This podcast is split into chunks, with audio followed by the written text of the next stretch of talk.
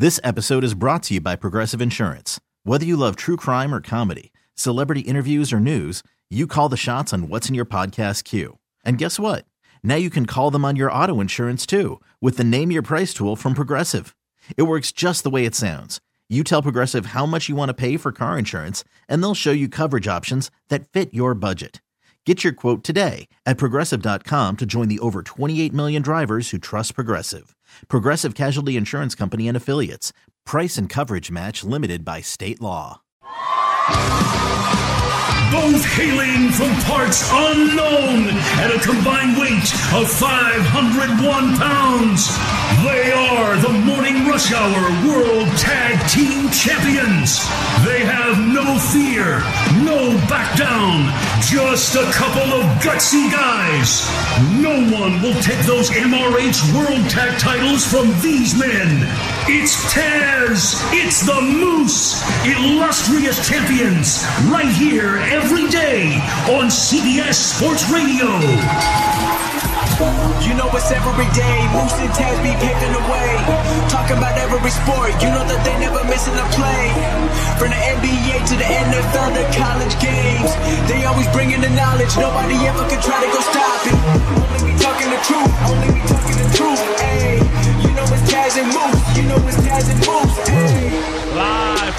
The Mortgage by Quicken Loan Studios, millions of Americans finance the home of their dreams with their help. They can help you too. Rocket Mortgage, push button, get mortgage. Mike Pete across the way, Bogusch, sitting in with me. Taz is off for the next three days, beginning today, and he's also got your updates as we go right up until 9 a.m. Eastern Time.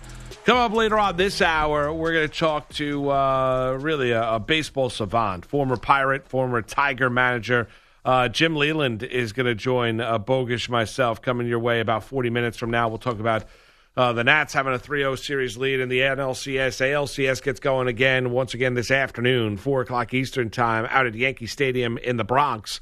Uh, as it will be Luis Severino for the Pinstripers against Gerrit Cole. Those are your starters, as that series is not up at a game apiece. Monday Night Football game last night went the uh, Green Bay Packers' way on a last second 23 yard field goal by Mason Crosby to win it. And the Lions, uh, sometimes as a, uh, as a team that's on the rise, you got to figure out how to win games, right? And the Lions seem to get into their own way because. You know, a few weeks back in Detroit, they were by far the better team against the Kansas City Chiefs. Had no business losing that game and lost that game because of turnovers and sloppy play as the Chiefs at that stage remained undefeated. Now we know Kansas City has now lost two straight games after that to the Colts and to the Texans, both at home at Arrowhead Stadium. But the Lions were by far the better team. And then last night at Lambeau Field, to lead a game 13 nothing Bogusch, and then 22 13.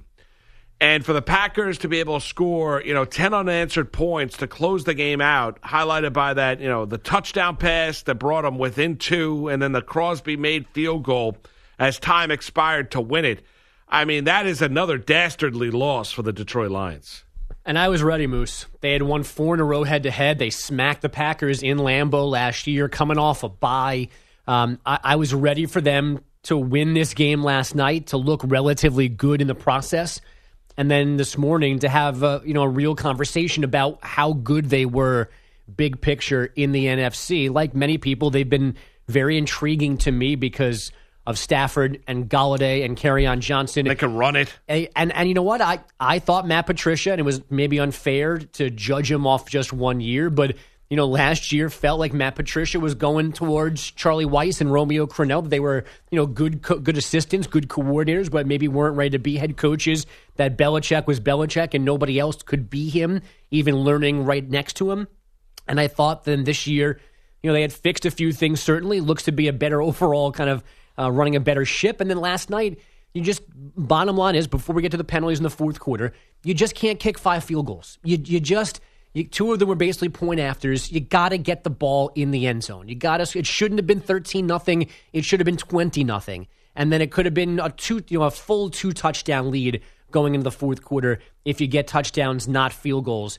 And again, the penalties probably are the lead story, and they rightly should be in the fourth quarter. But that's the sub headline is they left too many points on the field against a yeah, good team disagree. on the road. Yeah, don't disagree. You're right about that. Uh, you know, you, you, you know, some coaches will tell you when you're kicking a field goal, you know, you're you're one step closer to losing the game, and you're right. Right. Too many field goals last night for the Detroit Lions. Now, the the you know the penalties called on Trey Flowers, though. Uh, I mean, and we are. It is. It's overtaken the National Football League with the amount of penalties that are going on here in the NFL. It is amazing when you look at it uh, week in and week out. Uh, you know, the first one that was called on a third and 10 sack, right? Yep, at That midfield. At midfield. I mean, that was not hands to the face. Neither was the second one. I mean, listen, he's high up on the shoulder pads. He's not in the face mask. He's not sticking his hand through the face mask on Bakhtiari at all. None of that is transpiring. Both penalties are bad penalties. Yeah. And both of them gave the Green Bay Packers first downs. The now the the here's me again nitpicking. The the rule technically says above the sh- like n- head, neck, and face. So like a throat punch is is technically a penalty. Um, and it, but it but those are just not penalties. Would you I have called they're that a penalty last night? well, let me let me. I'll, I'll say this to you. Um, I did not see the penalties live. I woke up this morning to the refs did it again. They blew two calls. Watching it back this morning, so like from starting at the point of they messed this up to in no way defend the calls. They, I can at least see why Jeff Rice, the umpire who called both of them, why he thought it was a penalty. I could see there's the hand up near the chin, and I think and to his credit, Bakhtiari's head goes back. and I, I don't know if that's on purpose or because of the contact, but both times he puts his head back, which is one of the telltale signs of hands to the face. Correct. So I, I guess in my mind, I can see how we got the flags, but seeing it 14 different times and having Booger McFarland yelling in my ear, and I don't remember the guy on ESPN's name. I think it's John Parry who's there, Gene Steratore. Yep. Um, you know, he he more democratically didn't like the calls either. I'll default to their expertise. They weren't penalties, and in particular, they were just horribly timed flags for the Lions because it's third, it's it's fourth and more than ten, so they're punting, and then I think it's three plays later they're in the end zone, and then the key to the second one is. It lets them take all the time off the clock before the Crosby kick. So Right. there's no chance. Instead of like about a minute or so for the Lions to counter, they've got nothing. The game's over. Well, I mean, if the I have, I think the second one is closer than the first one. I thought the third and ten sack, hands to the face, is an atrocity of a call. I thought the second one, because of Bakhtiari's head going back, I thought that was closer to being a penalty, or I can understand why that gets called a penalty. And that was third and five or third and six, I believe, at the time. Gave him a first down. You mentioned it you know, that it, it, it allowed the Packers to run out the clock after Jamaal Williams went down because the Lions were basically going to let him score to way, try and get the football back. I And Williams love- goes down at the three yard line. I love both sides of that play. I love the Lions letting him score to get the ball back, and I love him having the wherewithal to sit down and not score. yeah, I agree with you. On a I very mean, small side note, I love both both sides of that decision. Yeah, I don't don't disagree with you. And the Lions looked obviously very frustrated when Williams decides to go down, and then a couple kneel downs later from Aaron Rodgers, a timeout by the Packers, and Crosby's hitting a chip shot field goal to win it. You're right about the Lions. They left too many points up on the field. They've got to finish off those drives. They can't settle for field goals. They've got to score touchdowns. I'll tell you though, this Detroit team, um, even though you've had a couple frustrating losses and really an opening week frustrating tie against Arizona because Yeah. you had no business. Nope. They they should ne- that game should never have ended in a tie. Uh, you know, we can get into you know clock management timeouts for the Lions. That that game should never have been in a tie. Um, it did, um, and that almost felt like a loss the opening week. But Patricia could coach. Um, and they brought in a lot of Patriots to kind of instill his message across the board. They run the ball better. Stafford looks good. They've got playmakers at the wide receiver position. They've invested in that offensive line. There's a lot to like about that Detroit team to think that they are a team that is on the rise and they've got the right guy at head coach. They Yeah. really do. And they're in a very obviously intriguing division um, with four good teams in the NFC North. Well, I mean, the Vikings maybe trending back towards being good in the last two games, looking more like we thought they could look. Um, let's go back to the penalties, though, just for a second, because on top of those two calls, there's what should have been pass interference on the Lions' possession in between those two Green Bay possessions, there should have been pass interference called on a pass on the sideline against Kenny Golladay. And I, to me, I connect all of those. If you're going to call hands to the face twice, like that's got that has to be a penalty. The pass interference, where I, I'm blanking on the defender's name, but he basically, you know, starts a kind of a clothesline move and affects Kenny Kenny Golladay going up and raising his arms to make the catch. Like, how is that not a flag if we're going to call hands to the face twice on the same guy in the same scenario with the play right in front of that umpire? You've got guys down the field looking at all of this. Like, that's the, to me the inconsistency is the bigger problem here. Is that some things are penalties, some things aren't. Crews are different, games are different, and then the overriding thing is Moose. We're again sitting here, Yep. not talking about just the game and just a great Rodgers rally or how the Lions blow No, you're that. talking about penalties. We're talking about penalties that you know, and the, coming off a Sunday where we had that weird scenario uh, in the Chiefs game where they had they call pass interference involving Jason Kelce or Travis Kelce, and they took it away. And you know, Mahomes had thrown the ball in the end zone because he had a free play, and he didn't, so the pick stood. Uh, that sequence, Cowboys Jets, was like eight straight plays. There was a penalty. Yeah. it just I, I can't believe that they can't get away from this controversy. It is almost at this point a guarantee per game that you've got a player like leaving on a stretcher, looking terrible for the league, and some kind of significant officiating discuss, discussion. Well, it's, you're right about that. I mean, it's it's the it's the tone in, in every single game for the most uh, most part, and then you can get into the challenges of pass interference Right. when coaches are challenging them and they're keeping the call on the field correct, even though you're looking at it and saying, "How is that not pass interference?" Because it almost seems like the officials are bothered by this new rule being put in place.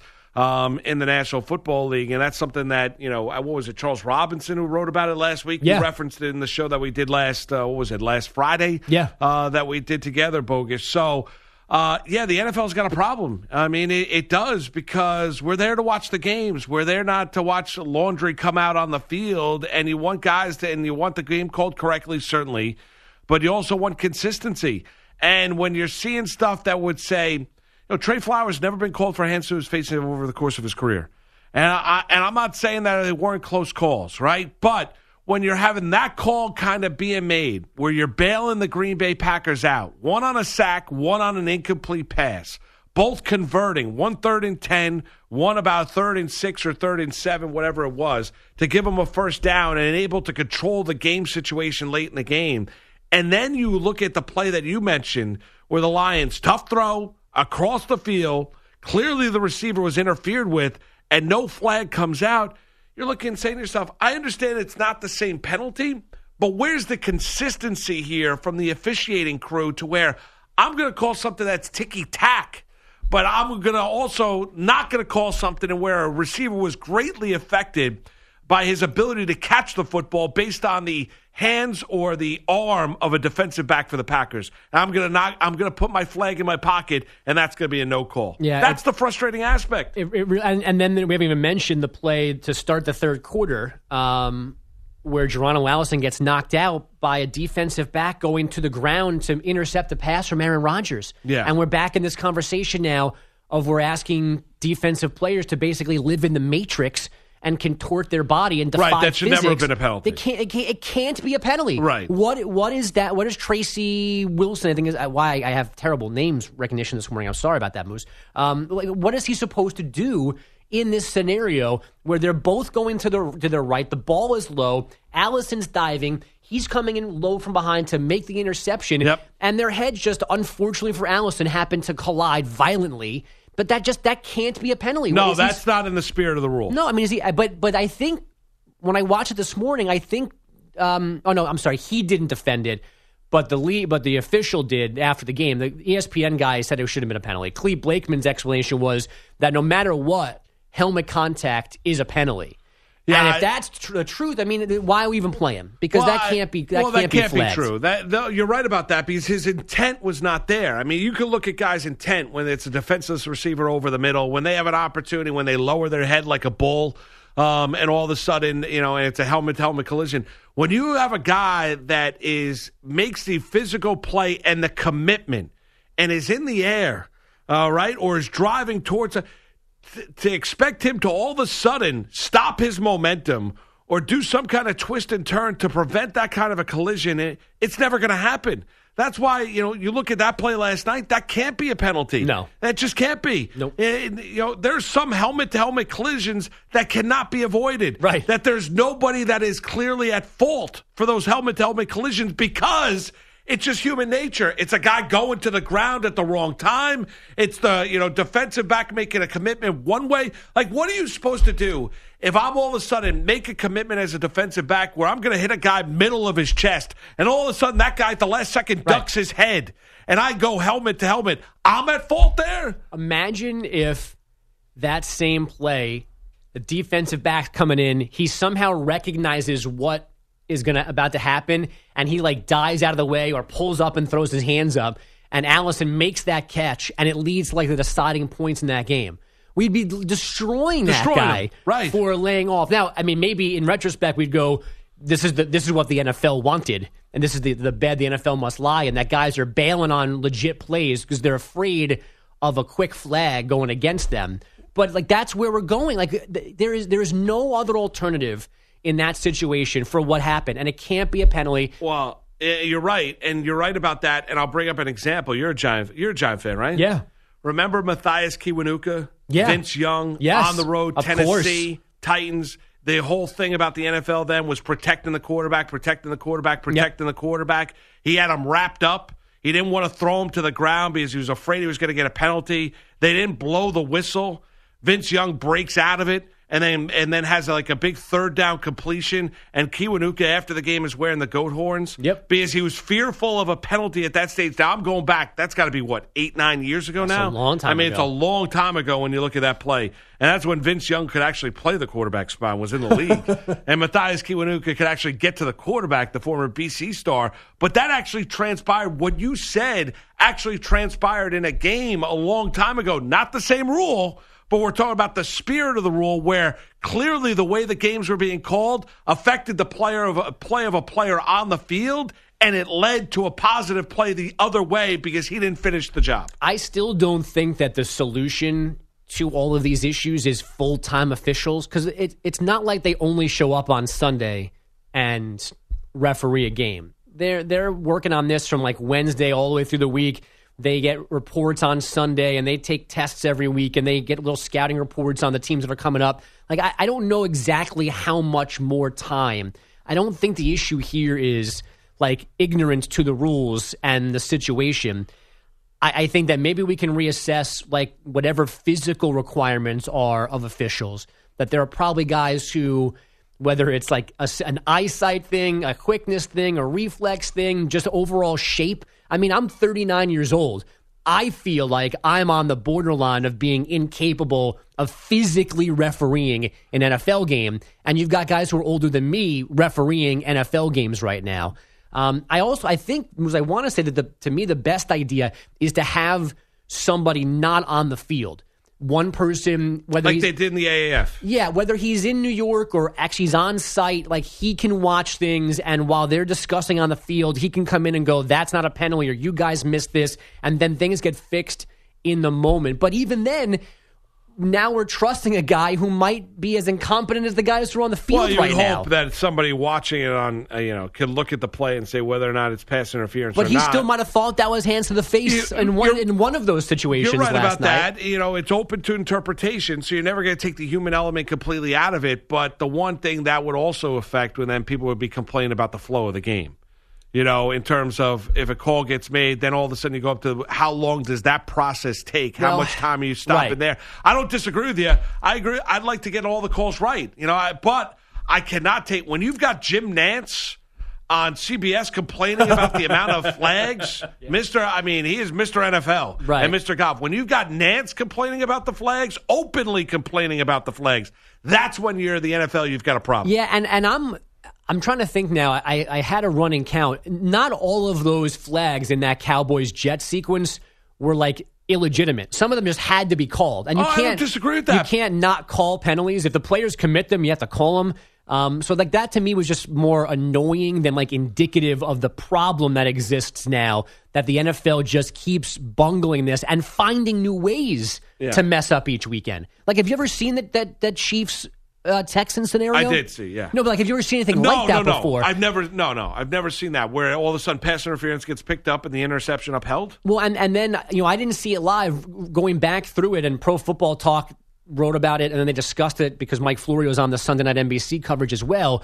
There's video of not the referee, but one of the guys involved. Like he's puts his finger to his earpiece because you know they have headsets, so they can Yeah. talk to each other, and like he puts his finger to his earpiece, which you do when you're trying to hear something and then they changed the call. So the people are going, and CBS showed this. Like, was somebody in his ear going, "That can't be pass interference because the pass wasn't to Kelce"? Like, was somebody somewhere in their ear adjusting this call? Because how did they? I don't know. Like, That's where good- in the decision? Because the play was moving on. What did Florio? I I miss Florio on NBC. What do you have to say? Well, about it? it, he he didn't. The, the the post on their site was more expansive. On TV, he and Dungy just crushed the whole thing. yeah, it was terrible. that you can't, can't first of all it's wrong second of all because the mechanics were weird too they called it and then they were about to start up they were back at the line of scrimmage and then the conversation started again which is when the earpiece thing happened as if somebody was telling them that they were doing it wrong Yeah, I. so it's just it was a, and so like, and it's not like I've never oh, seen anything like that Nothing. before. Here's the other thing they have, and uh, you know, the other issue you have here is the very fact that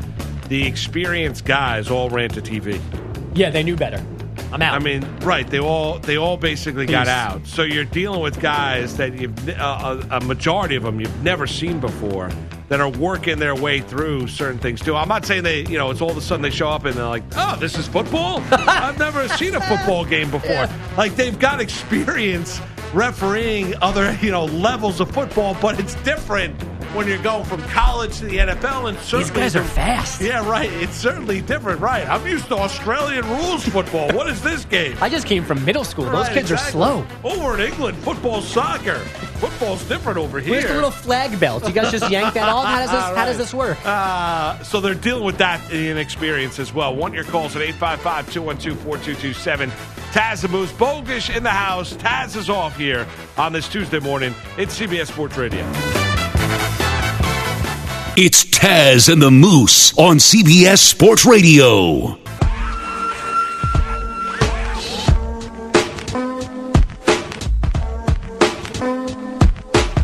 You're listening to Taz and the Moose on CBS Sports Radio. All right, CBS Sports Radio's uh, toll-free line of 855-212-4CBS, 855-212-4227, brought to you by Geico. Great news, quick way you can save money. Switch to Geico, go to geico.com, and in 15 minutes you can save 15% or more on your car insurance. Let's head out to uh, South Carolina. It's Patrick at CBS Sports Radio. What's up, Patrick? Good morning, Taz. Good morning, Moose. Good morning, Andrew. What's How are you up? What's uh, Taz says good moment as he's sleeping right now. What's going on, Patrick? All right, man. Just let you know, uh, everybody's feeling pretty perplexed about the calls from last night. I just wanted to remind you guys about the Oakland Raider Denver Bronco game two years ago, Monday Night Football. We had three untimed downs at the end of that regulation to get the Oakland Raider win. And ever since then, man, I just feel like the NFL has an agenda that the referees come out and uh, they try to make sure that the things go the way they're supposed to go. And I just wanted to hear you guys weigh in on that. You know, Patrick, I've never felt that way about sports. Uh, and you know, there are buddies of mine that kind of feel your way, Patrick. That you know, you know, not that every outcome is predetermined, but that there's a lean or we're like oh know, we need this to get to game six Correct. Yeah. You know, I, you know, but I, I've never, I've really never felt that way. I mean, I know the NBA. When you come back home, you're going to get the benefit of the whistle. I understand star players get the benefit of the whistle. We all witnessed that with Michael. We see with LeBron, Steph Curry, what have you. You know, to the aggressor go the spoils. You're going to get to the free throw line. Just ask James Harden, uh, who lives at the free throw line for the Houston Rockets. Um, you know, but I've I've never had a scenario where I believed in that kind of conspiracy theory. And and listen, there were some that looked at what Tim Donaghy had to say and said, "Listen, told you." I mean, I, I told you. L- listen, to this. I mean, you know, the predetermined guys, referees, guy. You know, you know. I, I told you it's all because I I do think sports is pure. I'm not saying every sporting event you know, is pure. I'm not saying every boxing match is pure, every horse race is pure, every I'm not telling you all that. I'm not gonna I'm not gonna tell you that road, but uh, I do think when you look at you know the NHL, the NBA, the National Football League, Major League Baseball, you know, there's so much money involved in today's day and age. I do think at that at that level, Bogusch. I do think the sport is pure. I I, I don't think there's you know any kind of an influence to where this series needs to go longer. The NLCS can't end in a sweep by the Nats. We've got to get this series back to St. Louis. You know, now I'm going to call you know uh, an obscene strike zone this after you know Right. tonight for for the St. Louis Cardinals, and we're going to try and help them out as best we can to get this series you know back to uh, you know to a game five down in Washington. I don't believe in that kind of stuff. No, my guess is all the things that you think are conspiracy theories are just straight um, incompetence by Yeah. the by the officials working the game. But like, and I don't. I'm not a conspiracy theory guy in general. Just because they, no matter what, they take a lot of people, and when they take a lot of people, that's when things slip out and come out and whispers happen and somebody gets angry about their spot in the conspiracy theory and then they whisper something to somebody in the media or whatever and then off we go i mean the idea that like somebody in mlb headquarters is told by like rob manfred so like, like again the chain of command would be like rob manfred goes you know what we really need the NLCS to extend into the weekend. So like the, the Nats can't at least give me a game five. So okay, so I'm Rob Manfred. So now my first whatever is to I don't know what what I would use some kind of like disintegrating phone or I whispered in your a burner ear. phone, Right. So there's no you know, Mark, get on the horn to Hunter Wendelstedt Yeah. who's umping tonight, and just you know he's not going to understand. You know, just tell him, tell him Nats and five, and he'll get it. You right. know, or- no, tell him two words. Eric Gregg. Right. What's the you know what's the code word? We're gonna yeah we're gonna EG this one. Right, E.G. So Livan you- Hernandez, Braves, Marlins. Go back and watch that strike zone. So Eric now- Gregg, God bless his soul. So now you've at least got three guys involved in all of this, but then you've also got like the other six umpires who might see the the strike zone tonight and go, "That seems fishy. Why? Yeah, You know, right, he's usually a better umpire. Like that seemed to be a little outside. Like." Why are you calling that a strike? Or, you know, maybe his last extra stipend for throwing game one of the LDS hadn't come in yet. And to keep the league honest, he might whisper something to somebody about like so like Yeah, it's just it, none of these it's just not feasible in my head that the league is dictating how games should be played out. I just think sometimes uh, umpires slash referees suck at their job. Yes, I, I don't disagree with you. I, I don't, and so you know, I look at you know that, and and I get you get bad calls and guys as as as Bogusch was mentioned, guys that do a terrible job. I think that's really what it is. It's more incompetency, um, and I agree with Andrew than than anything else. As frustrating as that as that might be, listen, I root for the Redskins. They're incompetent of its own right. I wish Can I get wish- some help? I wish it came down to a play call, three on uh, time downs at the end of a game. I wish there was meaningful, impactful hands to the face at the end of the game. you know, I got guys, I got buddies of my uh, buddies of mine texting me, "Hey, great job beating the Dolphins." Yeah. Yeah, I know. You're only a couple games out. I mean, that's happened around here too. Like, whoa, the two and four Giants are one game Yeah, behind, and they have four they're right winnable. there. Yeah, and they've got four winnable games coming up. Like, these are the Giants. I know those two initial Daniel Jones wins were great, but have you seen the Giants play defense? I mean, they They're got terrible. They got Kyler Murray this weekend. If you don't think Kyler Murray and David Johnson and Chase Edmonds and the possibility of Christian Kirk coming back and Larry Fitzgerald are going to carve up this Giants linebackers and secondary, you're not you haven't been paying attention for like the, last decade. Yeah. the Uh, Giants are not going to in any way recover to compete in the NFC East this year. They're not going Neither on any kind of a run. I totally agree. 855-212-4CBS is your number to call all morning long. It's Taz and the Moose. Bogusch in for the vacationing day off Taz. Uh, and Taz is out today, tomorrow, and Thursday, so Andrew will be filling in. He'll be back with us on Friday morning. Uh, Andrew, you got an update for us. What's going on, brother? And this one is sponsored by Geico. Great news. There's a quick way you could save money. Switch to Geico. Go to geico.com, and in 15 minutes, you could save 15% or more on car insurance.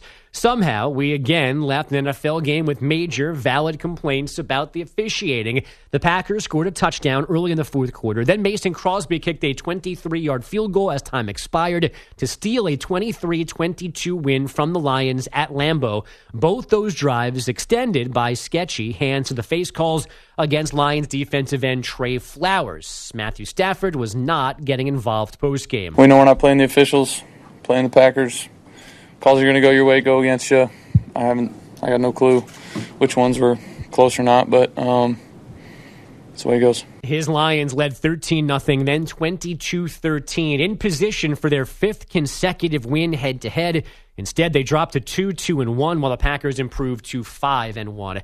It's nearing decision time for the Panthers. Cam Newton reportedly ready to return to practice from his foot injury. Carolina is off this week. They're 4 0 with Kyle Allen filling in. It is not decision time in Tampa Bay. Meanwhile, Bucks head coach Bruce Arians said yesterday he has not considered benching Jameis Winston after five picks and a fumble in Sunday's loss to those Panthers in London. Winston's 10 interceptions on the season trail only Baker Mayfield's 11. And Steelers D tackle Stephon Tuitt reportedly suffered a season ending torn pec in Sunday night's win at the Chargers. First, it was Anibal Sanchez, then Max Scherzer. Now Stephen Strasburg. Here's the 0 2. Swing and a miss. He got him on a changeup. Stephen Strasburg fans a dozen St. Louis Cardinals over seven innings. That's Dave Jagler on Nats Radio. Strasburg's night was done at that point. Seven innings, an unearned run, seven hits, no walks, and those 12 Ks. He had plenty of support a 4 0 lead after three. Three doubles, three RBI from Howie Kendrick, a solo shot from Victor Robles after missing five games with a hamstring injury. Put it all together, it's an 8 1 win, and the Nats can now sweep the Cardinals at 8 tonight in D.C. But first, it's game three of the ALCS. That's at 4 Eastern Yankee Stadium.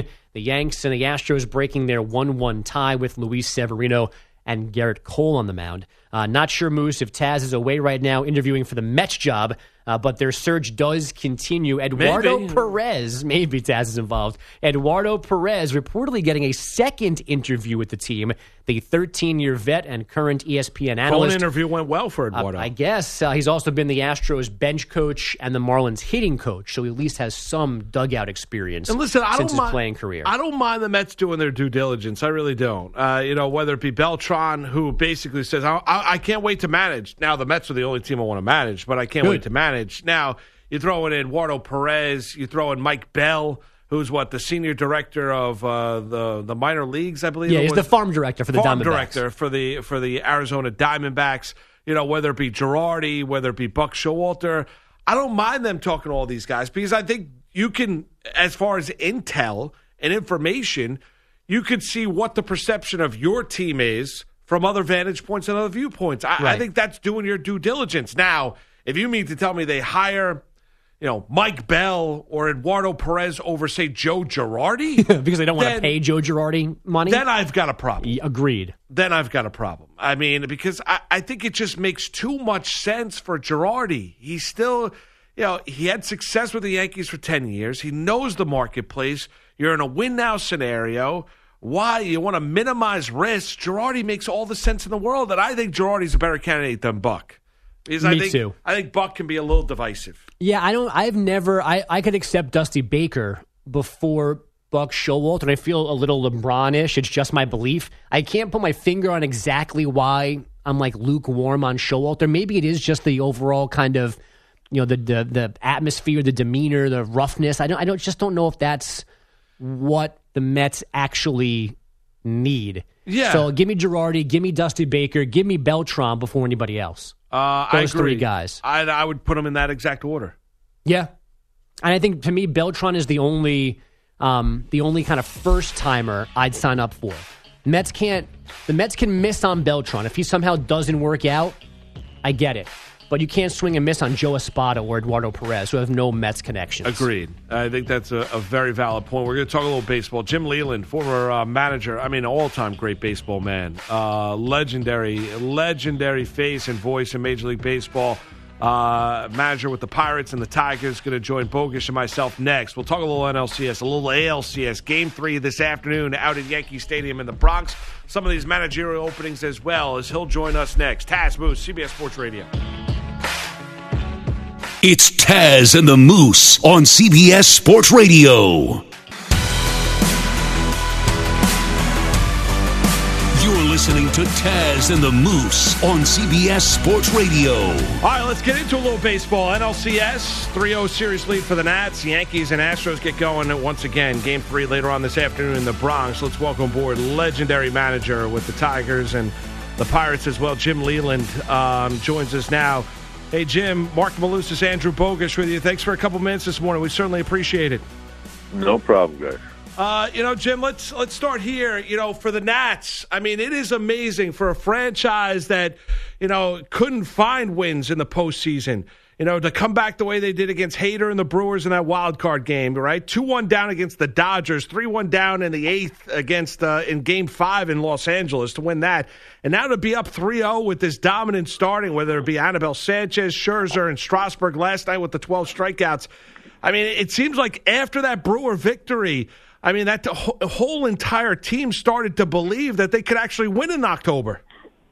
Well, I mean, they got a good team. Mean, they've had some good teams in the past. And, you know, playoffs are a different thing. Sometimes you, you know, you can do well in the playoffs. So other times things don't go right, and you get beat. But they've had uh, some some good teams in Washington, obviously, and and this one's clicking at the right time. Their starting pitching has been fantastic. They're getting some big hits. They're putting the ball in play with two strikes. It happened last night quite a bit. Rendon a couple a couple different times put the ball in play.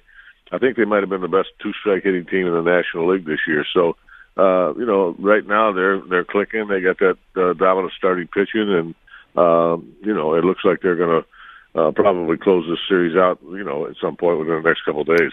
Jim, on the flip side, how, how, do you handle this if you're Mike Shildt? How do you get your bats to wake up? How do you keep your guys focused when you know three nothing is is almost insurmountable? How do you how do you start the rally with Game Four today?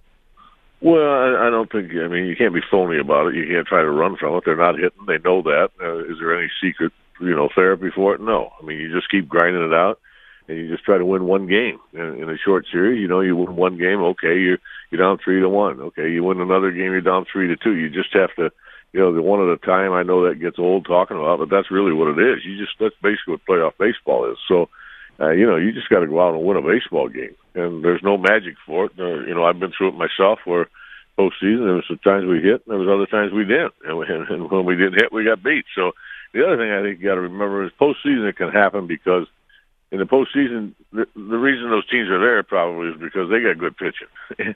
and you know, if you look at the matchup in in uh, New York today, I mean that's good pitching. I know Severino's coming back and and hasn't pitched that much lately, but you know, you're, running into really top-notch pitching when you're running into playoff teams, and that's that's got a chance to shut you down. You know, aside from the pitching, when you look at this Nat team, how impressed, given his age, are you, Jim, by you know what Juan Soto is? Um, you know, up at the plate, kind of being the face of that team, taking over. I know Rendon's an MVP candidate; he's fantastic as well. But what, given his age, how good is Juan Soto? Well, he's really good. I mean, everybody knew about him. I saw him in the minor leagues. Actually, uh, you know, this kid's something special. We know that. Uh, he's a really, really special potential offensive player.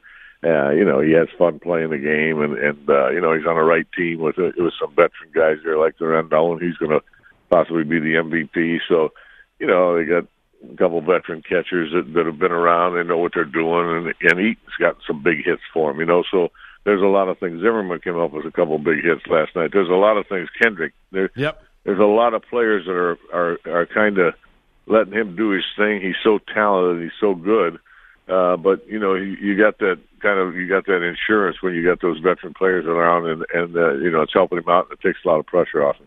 Jim, obviously, uh, you want to get this series over as soon as possible, but would there be any concern in your mind if you were Dave Martinez about a sweep leading to a long break before the World Series?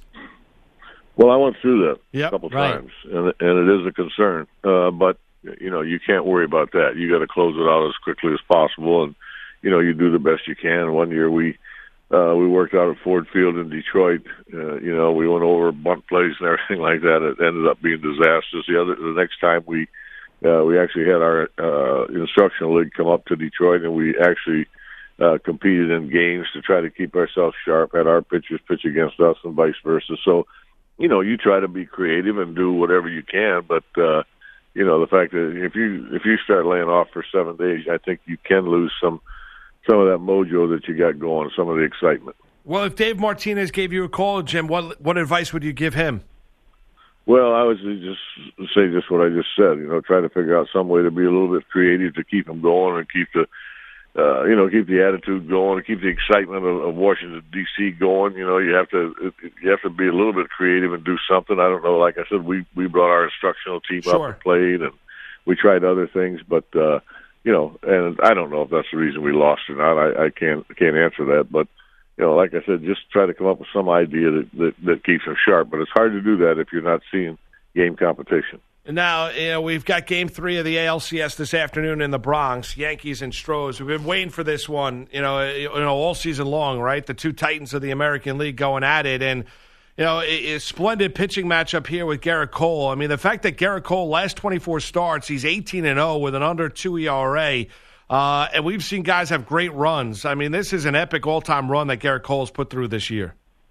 No question about it. You know, he's showing great right now you know, he's got that confidence. He knows he's got a great team behind him. They got a good defense. They got a good offense. I think they're they're really a well-rounded team. They do a lot of things well, and uh, you know, I think he's feeding off that. He, he's got con- so much confidence in those players, and you know, they're one of those teams that it seems like it's a different guy. You know, Bregman and Brantley and Correa and Altuve. I mean, they're really, really good. First baseman doesn't get much credit. He's really a good-looking hitter.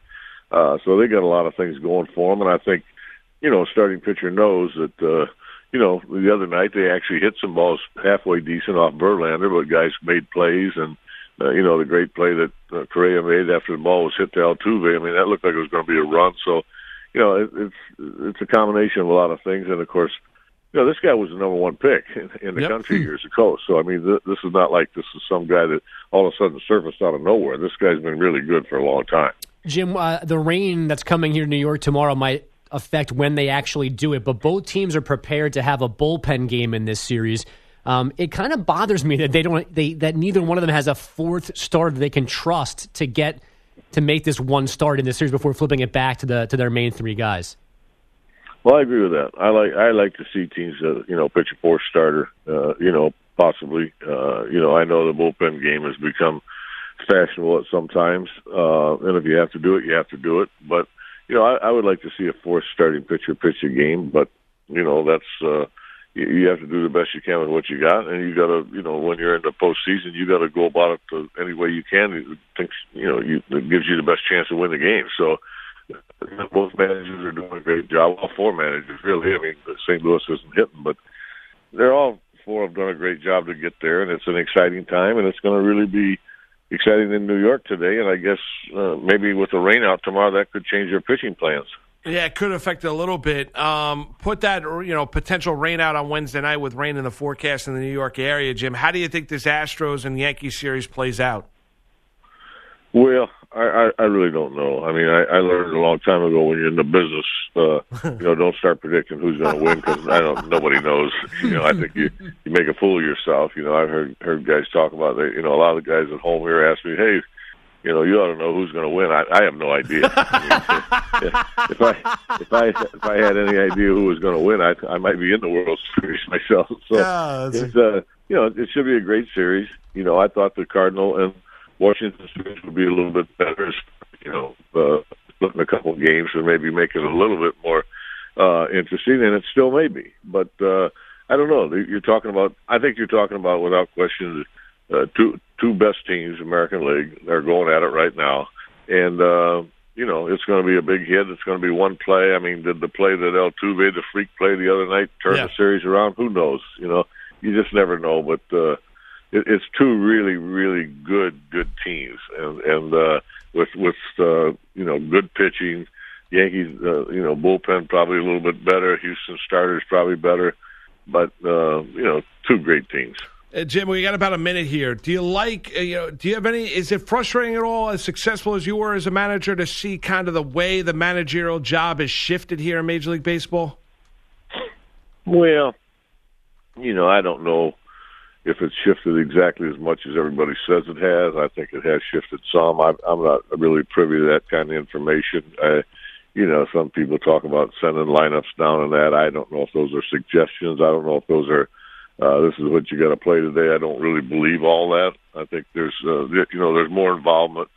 Basically, there's more information. There's been, but uh, you know, we we had the same information when I managed. Today, there's a little bit more of it uh, to more that they talk a little bit about technology in today's game. But yep. you know, we had technology when when I was in the game way years back. I remember the guy that The guy that manufactured the first Iron Mike machine was technology. The guy that made the curveball machine was technology. You know, I mean that was tech. That was technology. When a guy, you know, Yeah. that had the Iron Mike machine, threw it straight. Then they came up with a curveball machine Yeah. that threw breaking balls to hitters. I mean, that, seriously, that's all technology. No, now they're talking about the high high speed cameras and stuff. You know, I, I I understand technology. I've been around a long time. So Well, and, and Jim, think- you were great as a manager. We're flat out of time. We appreciate it. Enjoy the rest of the playoffs. All right. You got it. Thanks. You got it. Jim Leyland, uh, there you have it. His thoughts. You're right. Technology, those are all advances back then. We'll come back to three. Taz Moose, CBS Sports Radio. Hey everyone, Boomer Esiason here. The NFL draft is behind us, and your favorite team is now gearing up for week number one. The free Odyssey app puts you right in the middle of the pro football conversation with the biggest sports radio stations from across the country. The local voices who know your team the best, giving you their unfiltered takes on the current state of your squad. It's always football season right here on the free Odyssey app.